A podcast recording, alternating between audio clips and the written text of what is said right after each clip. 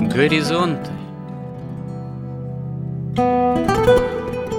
Авторская рубрика протерея Андрея Спиридонова и Георгия Лодочника Люди, явления, события –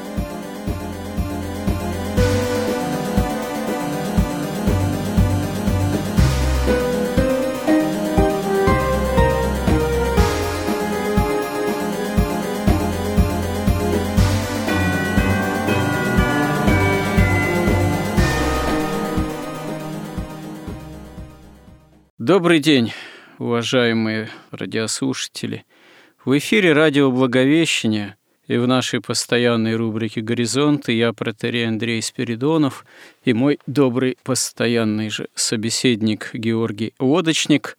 Продолжаем наши словесные, смысловые изыскания на тему «История как промысел Божий».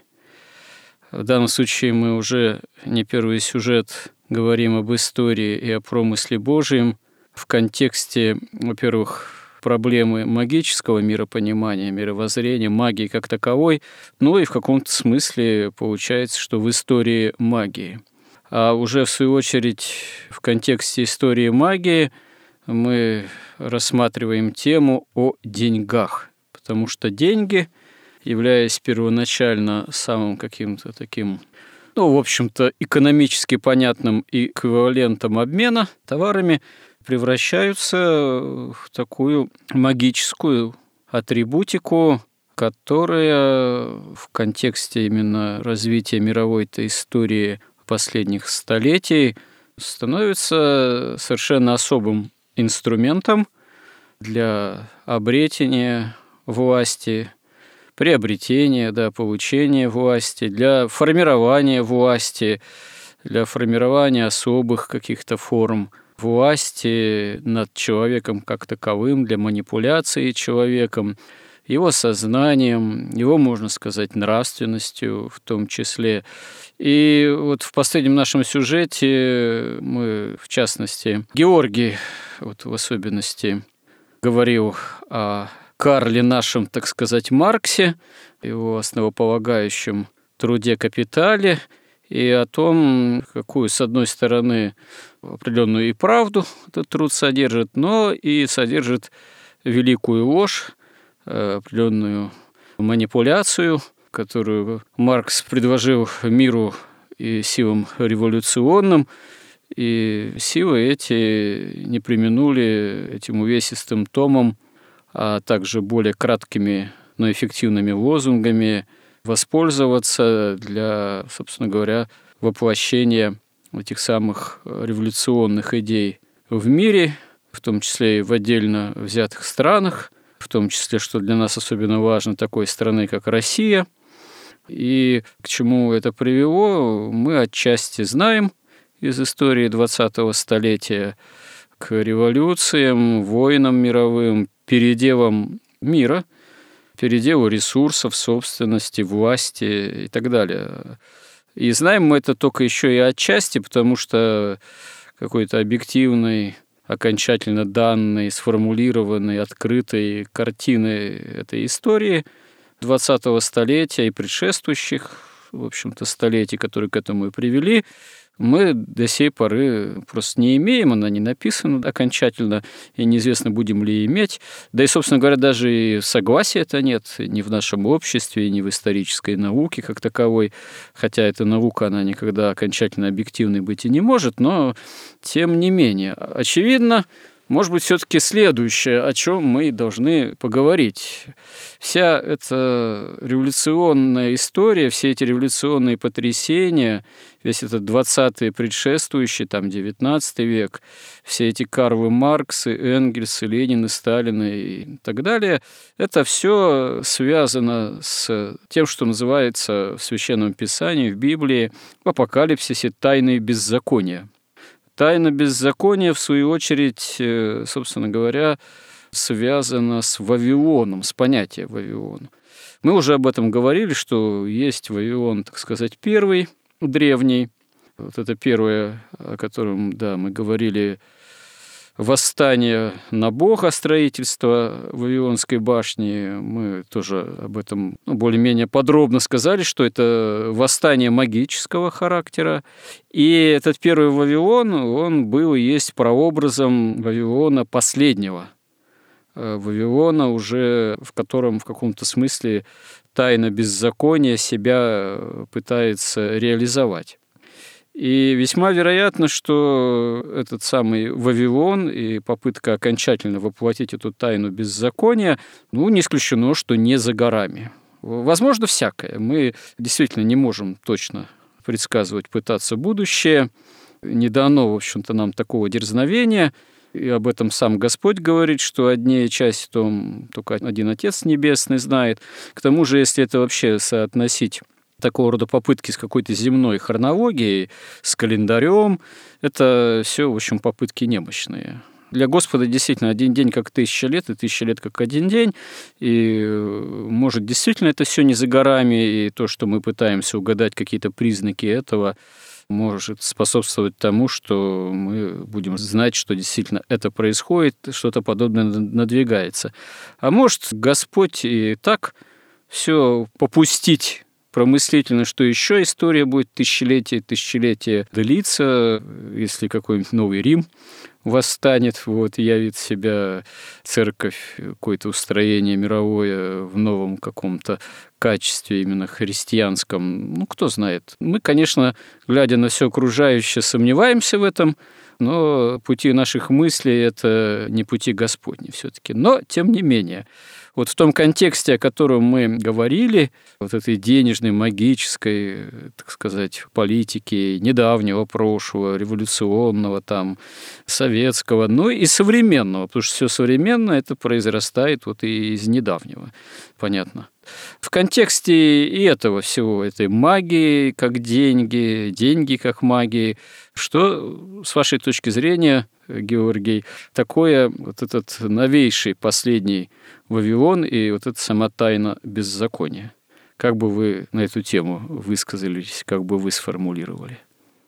Ну вот тут мы подходим к самому такому интересному вообще моменту во всем вот нашем этом цикле передач, который мы уже у нас он длится уже больше года, с января прошлого года.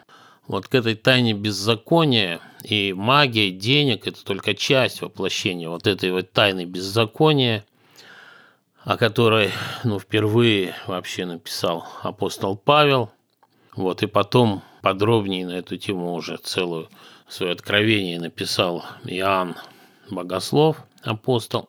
И по сути вот эта вот тайна беззакония, вот эта вот проблема тайны беззакония, ее откуда она рождается, ее генезис, это как бы вот такая основная проблема, откуда все происходит. Вот вся человеческая история, грехопадение, разделение человечества на добро и зло, гуманизм и научный способ познания, который был противопоставлен богословию. И происходит это когда? Когда наступает удивительный момент, когда Господь сходит на землю, искупает человека, открывает в рамках божественной справедливости на землю путь совершенно ничем как бы не ограниченный уже милосердия божественного, когда Господь получает право, можно сказать, помиловать любого, не нарушая справедливости – потому что, ну, если бы не было справедливости, вообще мир бы не мог существовать, был бы просто хаос. Создается церковь Бога, нашего Иисуса Христа, про которую он сказал, «Создам церковь мою, и врата ада не одолеют ее». И одновременно тут же фактически апостол Павел пишет уже о том, что тайна беззакония уже в действии. С одной стороны, человечество получает церковь, получает таинство крещения, причастия, венчания, открывается путь к созданию христианских монархий, таинство помазывания на царство.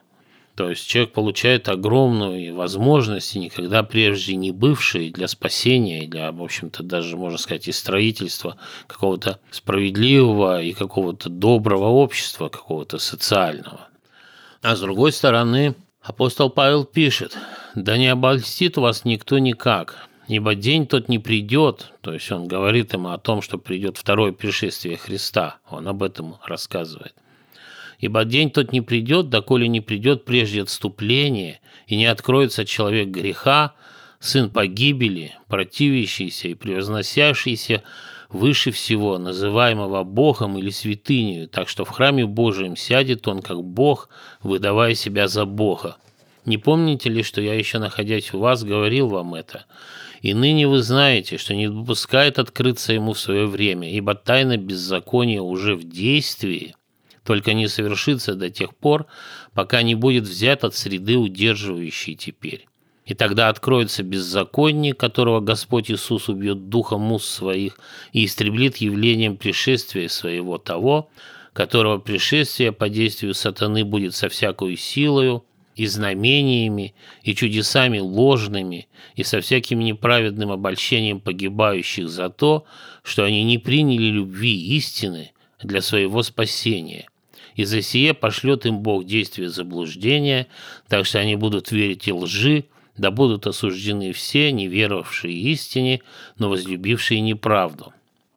То есть это начинается когда? Когда уже человек совершил ну, два основных таких способа падения, что ли, или способа противления Богу. Это Каин, когда он плоть поставил выше духа, и это Вавилон, когда он пытался, по сути, украсть свет божественный. То есть он поставил уже дух выше плоти, но он этот дух пытался присвоить себе. И вот после распятия Христа вот эти два, так сказать, способа противления были уже объединены, по сути, в один, потому что, как мы говорили, Конечно, мы не можем все рассказать во всех, так сказать, аспектах и во всех деталях со всех сторон.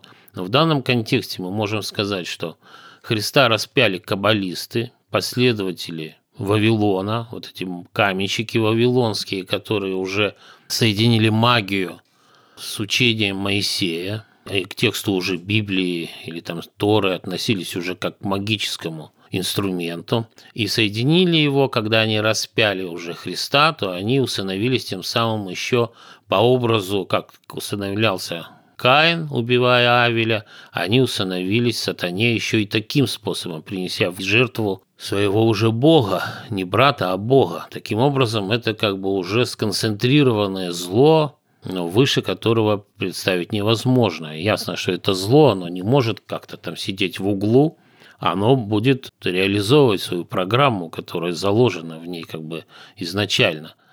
И далее уже, чтобы сразу было с Вавилоном и тайной беззакония как-то понятней, приведем цитаты уже из апостола Иоанна, из его апокалипсиса.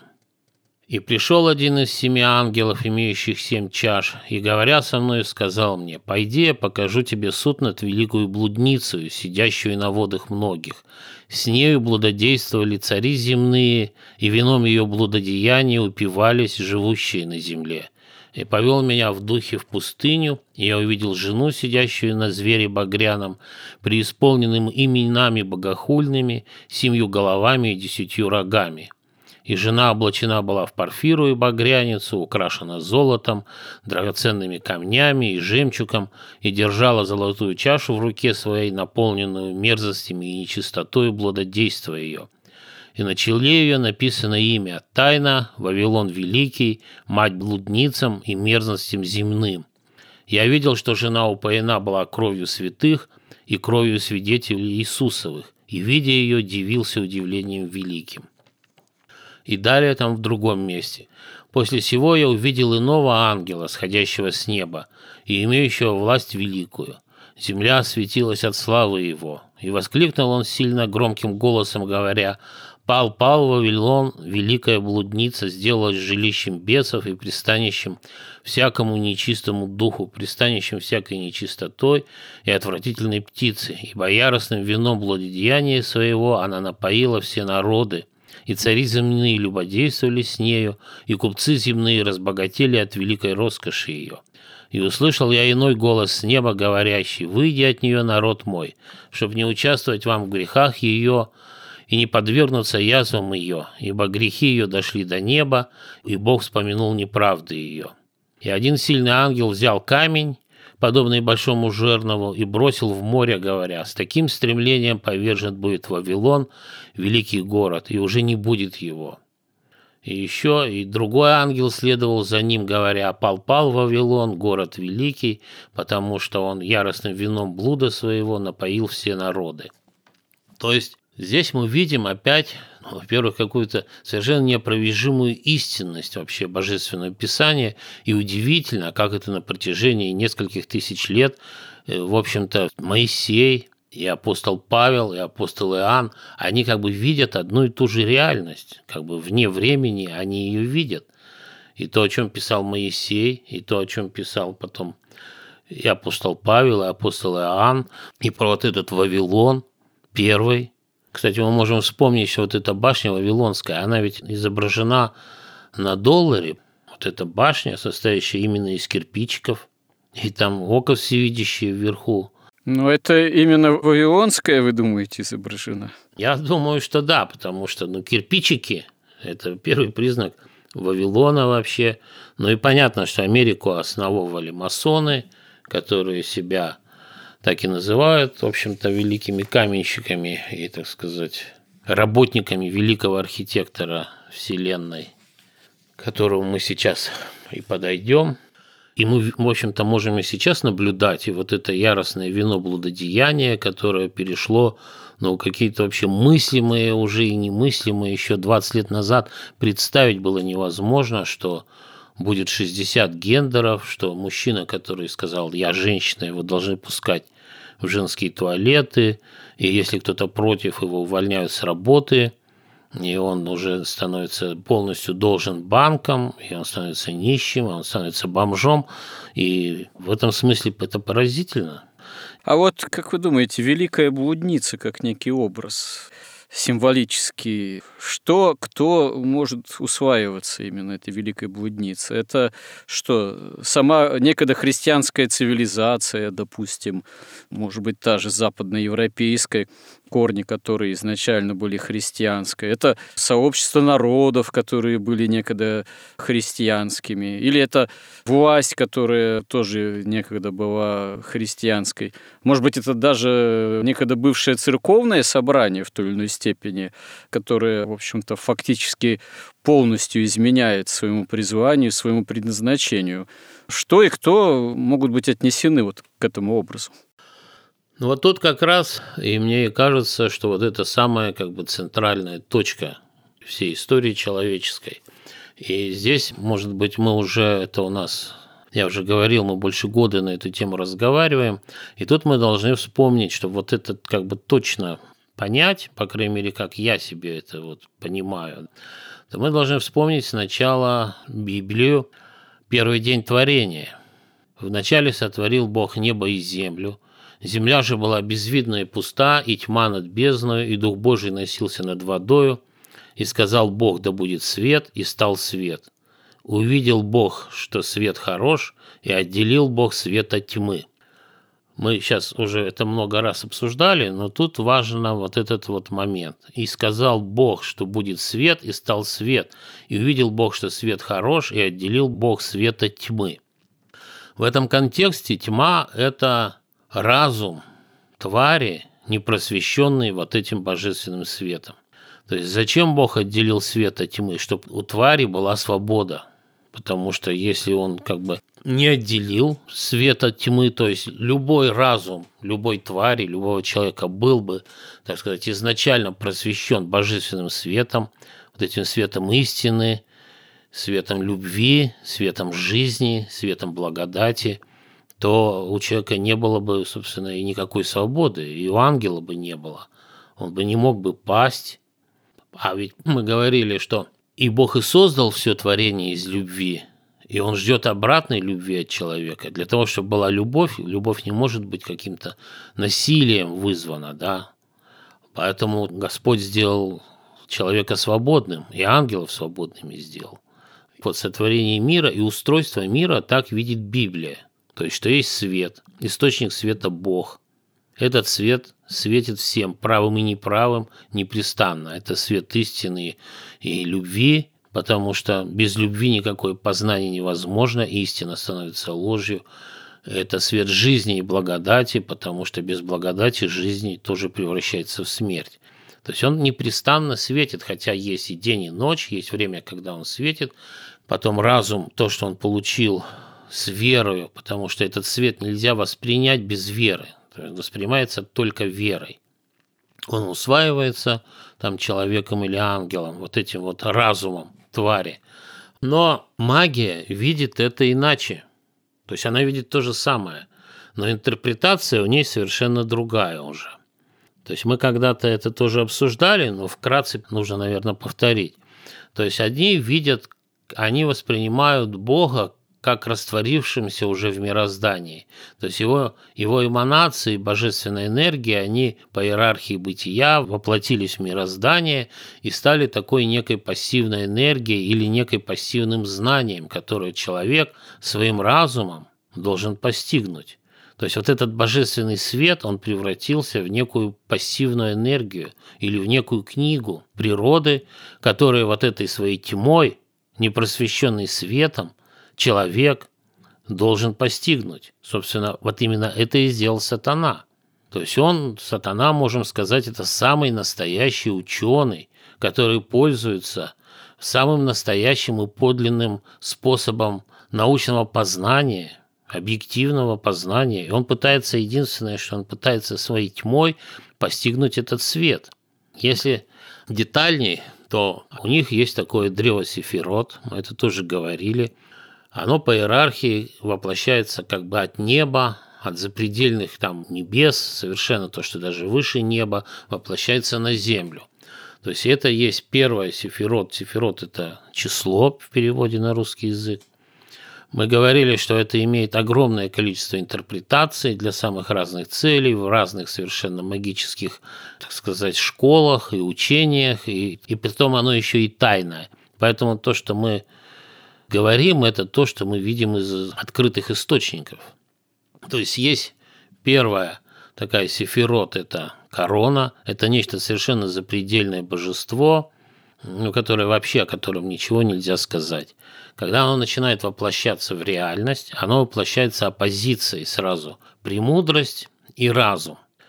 Далее премудрость порождает милосердие, а разум порождает справедливость. Справедливость содержит всю, ну, это система всех законов мироздания, а милосердие – это, ну, к этому сейчас мы вернемся. Далее вот это вот уже как бы противоречие между справедливостью и милосердием на следующем более низком уровне воплощения в реальность превращается в гармонию, в красоту, и гармония вот эта воплощается уже на следующий такой уровень ментальный, как говорится там в магических теориях. Она воплощается как победа и слава. Победа – это некая идея того, что должно быть воплощено на Земле, а слава – это нечто, что эту идею оно осуществляет, именно воплощает, потому что идей может быть много, но не все идеи воплощаются. Вот то, чему возносится слава какой победе, какой идеи, та и воплощается дальше в следующий уровень, в астральный, как они говорят, этот сифирот называется форма, и дальше форма воплощается, вот эта форма находит выражение уже в нашей земной жизни, это сифирот называется царство. Так вот, все начинается как раз вот с этой первой позиции, с премудрости и разума. Понятно, что прямой аналогии тут нет, но можно сказать так, что вот премудрость – это как раз тот свет, божественный свет, который хорош и который Бог отделил от тьмы, и вот эта тьма – это разум. И если мы понимаем, христиане, для того, чтобы воспринять премудрость, мы ее как можем воспринять? Мы ее можем воспринять только верой, верой Богу, но поскольку у нас нет такой способности непосредственно воспринимать истину божественную, а существует Бог создал специальную иерархию, иерархию сначала девять степеней ангелов, потом пророки, духовные авторитеты, и через них мы ее воспринимаем, эту истину. Она преобразуется по этой иерархии так, чтобы была доступна нам. То есть это наше представление о познании, можно сказать, теория познания, что мы, имея вот этот разум – вербальный разум, который пользуется логикой, и там много свойств и способностей нашего разума, но без света он тьма. если он сам по себе начинает работать в этой тьме, но он становится сумасшедшим. Это очень Честертон красиво написал. И когда человек не верит ни во что, то он оказывается как бы в тюрьме, где даже звезды превращаются в какие-то тюремные лампочки, и на двери этой, этой камеры написано «Он верит в себя».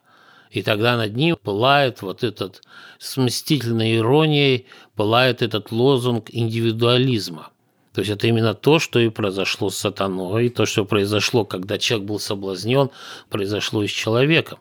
Потому что в магии происходит вот такая вот, это самая центральная подмена – Потому что вот эту премудрость, которая есть божественный свет, у этого света есть источник сам Господь, и Господь является не какой-то эманацией, не какой-то энергией такой аморфной, да еще и пассивной, которая воплотилась где-то в нашем мироздании, а вот уже там сатана или там какой-то маг высокой степени посвящения, он опираясь вот на этот разум, который с нашей точки зрения тьма, и этот разум у него выступает как активное начало, а вот этот свет, который трактуется как некая пассивная премудрость, которая божественная премудрость, да, она божественная, но она пассивная, она не ипостась, она не личность.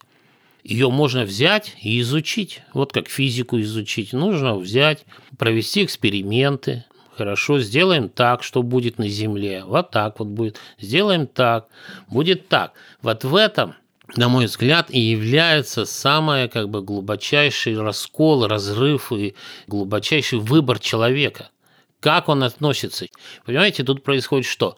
Что человек, который вот такой вот, вот маг, ну или ученый, хотя ученый ничего об этом не знает, тем не менее, он воспринимает себя как некий свет, себя как свет.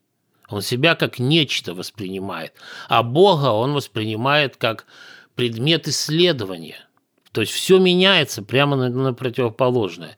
Если мы считаем Бога, что Он творец и Он источник истины, и мы пытаемся поверить Ему и воспринять эту истину, то для них это просто некая ну, природа. Ну, природа и есть природа, она не личность, мы ее просто исследуем. Просто ученые это все исследуют на уровне материи, а маг это исследует на самых высочайших уровнях э, мироздания, на уровне духа.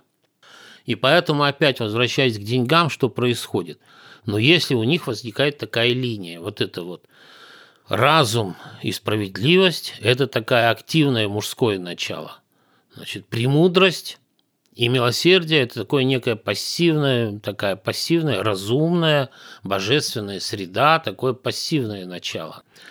То когда вы подписываете вот этот кредитный договор или какой-то еще договор совершенно добровольно, то это делается на уровне вот справедливости. И вас от этого подписанного договора может освободить только милосердие. Но если у вас премудрость, порождающая милосердие, это какая-то пассивное начало, пусть и божественное, то милосердие у вас становится чем-то, ну, вроде каким-то правом на ошибку. То есть вы издали закон какой-нибудь, например, что 0 промилей должно быть только, иначе всех в тюрьму. Потом вы видите, ну, такого не бывает в природе. Вы поправляетесь, и это выглядит как милосердие. Вы говорите, ну, уже там 0,13 там промили. Вот какое-то это как бы такое право на ошибку в эксперименте с божественной природой становится милосердие. Но если вы хотите закабалить человечество, получить власть над человечеством, чтобы приготовить трон вот для этого человека греха. Но для вас милосердие – это прямо то, что разрушает все ваши, так сказать, каббалистические путы. Вы всех опутали долговыми расписками, и по справедливости вы должны, и никто это оспорить не может. И вы должны, ведь вы продали свою свободу, вы продали свою жизненную силу, вы продали время своей жизни – и вы обязаны отработать, и вы обязаны исполнить приказ, иначе вы останетесь ну, во-первых, вы просто в тюрьму пойдете, потому что вот все эти законы, они приняты думами, госдумами, конгрессами, парламентами. Магическая справедливость реализуется уже на уровне законотворческой, человеческой справедливости. А когда у вас нет монарха, который в каком-то смысле есть отражение Господа Бога, который превыше законов, который может миловать, то вам, конечно, этот монарх, если вы хотите закабалить человечество, то все монархи становятся для вас ну, врагом номер один. Поэтому вот в этом представлении о том, что такое человеческий разум и что такое божественный разум, кто из них свет, а кто из них тьма, вот от этого и происходит все разделение. Так Пал Каин, хотя он, в принципе, вообще до таких высот не поднимался, он просто сказал, да меня вообще это все не интересует, дайте мне жить моей плотской жизнью, как я хочу.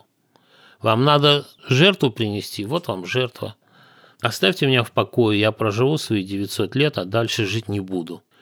Вот Вавилон, тот первый Вавилон, он уже поднялся на этот уровень, о котором сейчас мы говорили, и нынешний Вавилон, он никуда выше не поднялся, это то же самое. Отличие только в том, что здесь уже начинает работать вот это тайна беззакония, как бы разворачиваться вот в этой человеческой истории. Люди начинают делать выбор кто избирает Христа и кто относится к Богу как к свету. Ведь вот этот свет, его нельзя присвоить. Но попробуйте присвоить даже солнечный свет, это трудновато. Вы в руку его берете, а остается тень. То есть свет превращается во тьму. Вы там берете жизнь, если хотите ее присвоить, она превращается в смерть. Вы берете истину, она превращается в ложь. Поэтому вот это центральная точка разделения. И вся человеческая история, как и писал Лев Тихомиров, это окончательное разделение добра и зла. Поэтому мы смотрим на вот эту историю удивительную, и мы видим, вот апостол Павел пишет сразу, тут же, там сколько прошло лет, не знаю, ну, пять лет прошло, может быть, после того, как Христос вознесся – вот еще церковь только создается, тайна беззакония уже в действии. И мы говорили, что удивительно ведь было вот, вот это торжество Христа, оно было явлено ну, совершенно явным виде, потому что через там 30 там с чем-то лет после распятия Христа был уничтожен Иерусалим, была покорена, не просто покорена, а фактически там полностью уничтожена царство иудейское, фактически уже в полном своем смысле прекратил свое существование иудаизм как религия, потому что нельзя было уже с тех пор принести жертву.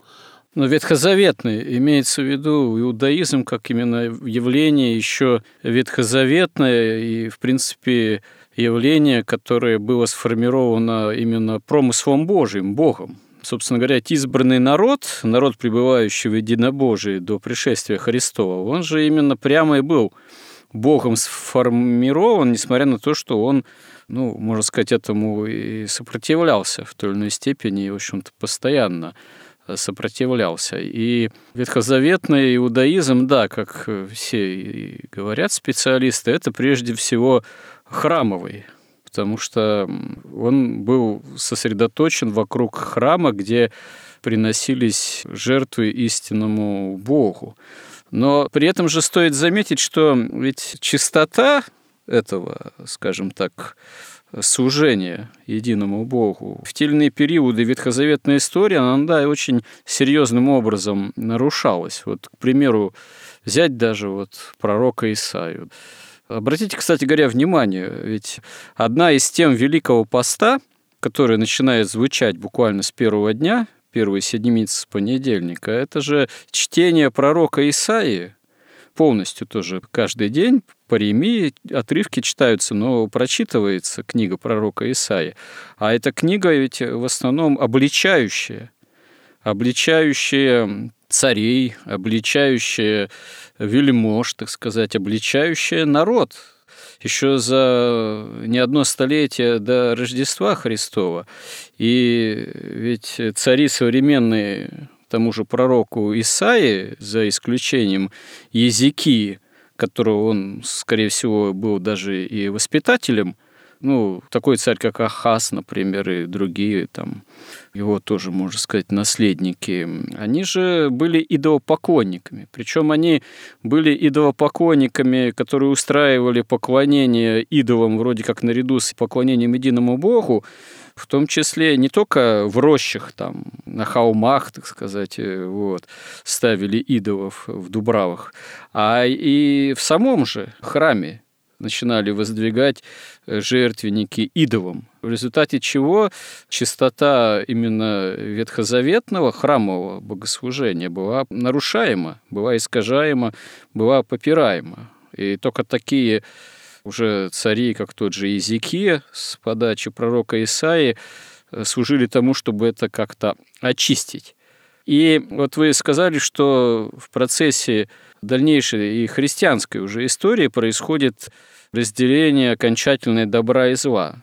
Но ведь можно заметить же, тоже это очень важно, что ведь откровение Божие, христианское откровение, как вот полнота определенное откровение, знание Бога и знание о Боге во Христе и в церкви после сошествия Святого Духа на апостолов, она дана именно как абсолютное добро во всей полноте. Но это, как говорится, источник получается прямой в церкви. Приходи, кто жаждет, и пей, и насыщайся.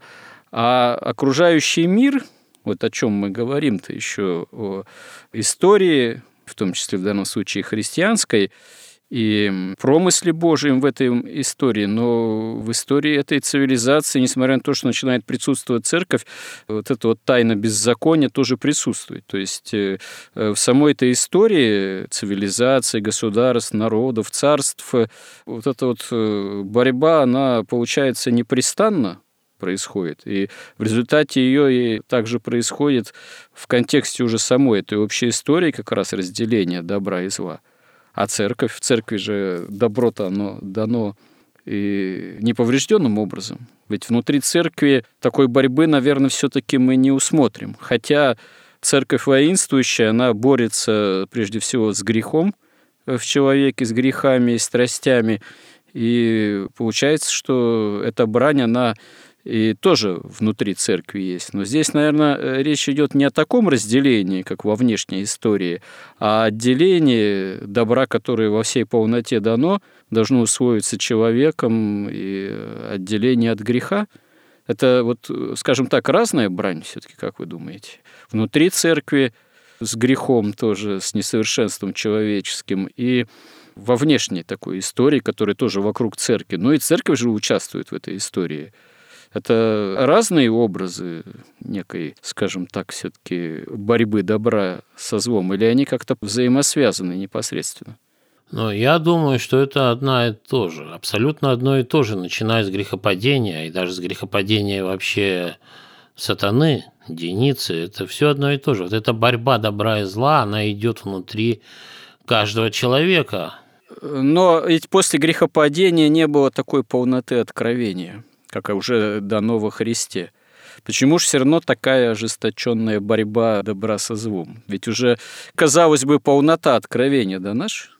Ну, я думаю, что полнота откровения, которую имел Адам, она, наверное, была, ну, как минимум, не менее нашего вообще откровения. Дело в том, что тогда не было вот того пути для божественного милосердия на землю, он был закрыт. То есть человек согрешил, ангелы согрешили, они впали вот в это состояние падения, они восстали против Бога, они пытались присвоить свет божественный, божественное достоинство себе, они пытались принизить Бога просто до какой-то божественной материи, и по справедливости они должны были умереть, и Бог и так и предупреждал Адама, смертью умрете. И просто работала справедливость. Просто чтобы у человека, человек-то знать-то знал, Адам знал, он сидел напротив рая, все там почти тысячу лет плакал. Знаете, тут э, и у святых отцов, по-моему, тоже есть несколько разные мнения насчет полноты откровения, которая была дана Адаму. А Адам был еще такой э, младенец в своем роде человеческий, который не устоял в элементарном послушании то, что дано во Христе, как в Новом Адаме, это, можно сказать, превосходит полнотой благ даже то, что было дано человеку в раю. Вот. Но, с другой стороны, превосходит-то превосходит, а брань-то, да, все равно война за разделение добра и зла, за добро, за истину, она и в контексте христианской истории довольно жесточенная, оказывается. Слушайте, вот неожиданным образом у нас все-таки э, опять не достает времени, чтобы уже в контексте вот этой беседы, очень интересной на тему, да, тайне беззакония, продолжать в нее углубляться, поэтому придется опять э, развитие этой темы перенести на следующий раз в контексте следующего сюжета. Но еще несколько минут у нас есть, поэтому необходимо, чтобы вы как-то подытожили вот эти наши подходы к теме о тайне беззакония и последнем Вавилоне, с тем, чтобы продолжить ее в следующий раз. Какие будут с вашей стороны тут заключительные, что называется, тезисы? Ну, я бы три выделил тут предварительно заключительные. Да. да, да, да. Вот три выделил бы, на что я бы хотел обратить внимание. Первое, что искушение Адама было нисколько не меньше, чем любого из нас. Суть его одна и та же – стать Богом.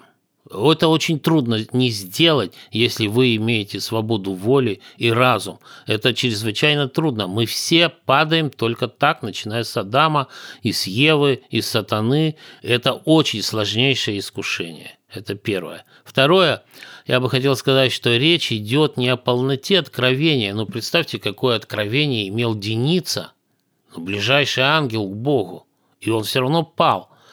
Речь идет о полноте милосердия.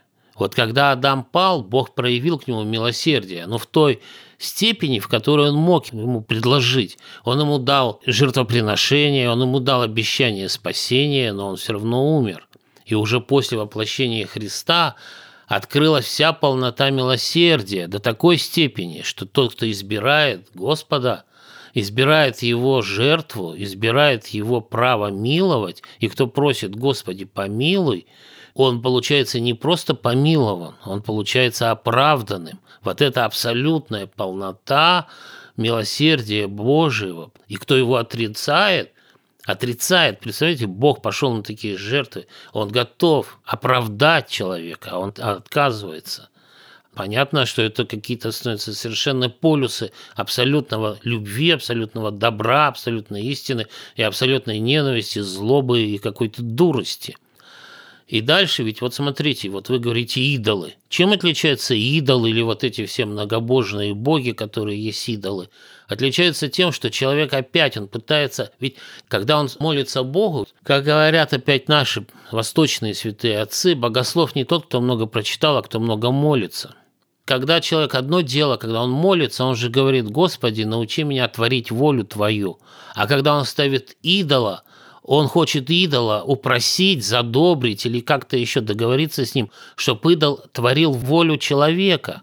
То есть это все одно и то же. Одно и то же, когда человек ставит себя на место Бога, когда он свой разум ставит выше Бога, когда он пытается своим разумом постичь разум Бога, при этом понятно, что это невозможно, поэтому он предварительно унижает его до состояния вот этой вот магической премудрости, некой, так сказать, божественной такой субстанции, какой-то энергии. Мало того, мы до этого дойдем. Спиноза и Декарт сказали вообще, что такова и воля Бога и заключается, что Бог сказал, вот познайте сейчас меня, да, или там Фома Аквинский сказал, что вообще богословие наука не практическая, как нам рассказывает отец Алекс Теняев.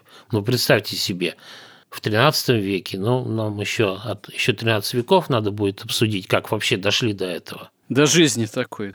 А потом еще, как уже в 21 веку дошли, еще до новейшего образа жизни. Сейчас ведь не обязательно же конкретные алтари идолам ставить. Сейчас, скажем так, дух общества потребления, дух сребролюбия, это же уже сам по себе идол – которому в жертвы тоже приносятся, вплоть до младенцев, э, вот, только не в открытую, как это делали хананеи там, и финикийцы, а более таким гуманистически, в кавычках, завуалированным способом. Ну, об этом мы говорили и будем говорить. Ну и отвечая вот на ваш вопрос, а кто такая или с чем, или с кем можно ассоциировать вот этот образ вавилонской блудницы, вавилонской царицы. Можно сказать так, что вавилонская вот эта блудница – это выгода на месте истины, и это тьма вместо света.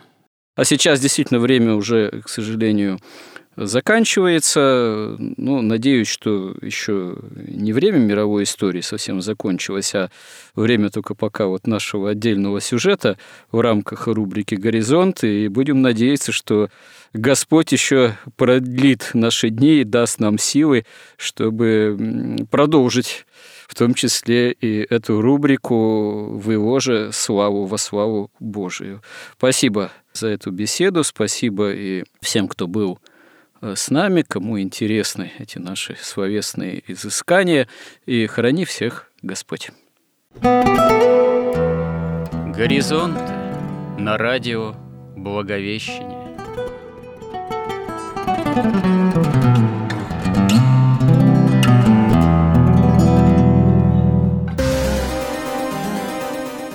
Разговор вели протерей Андрей Спиридонов и Георгий Лодочник –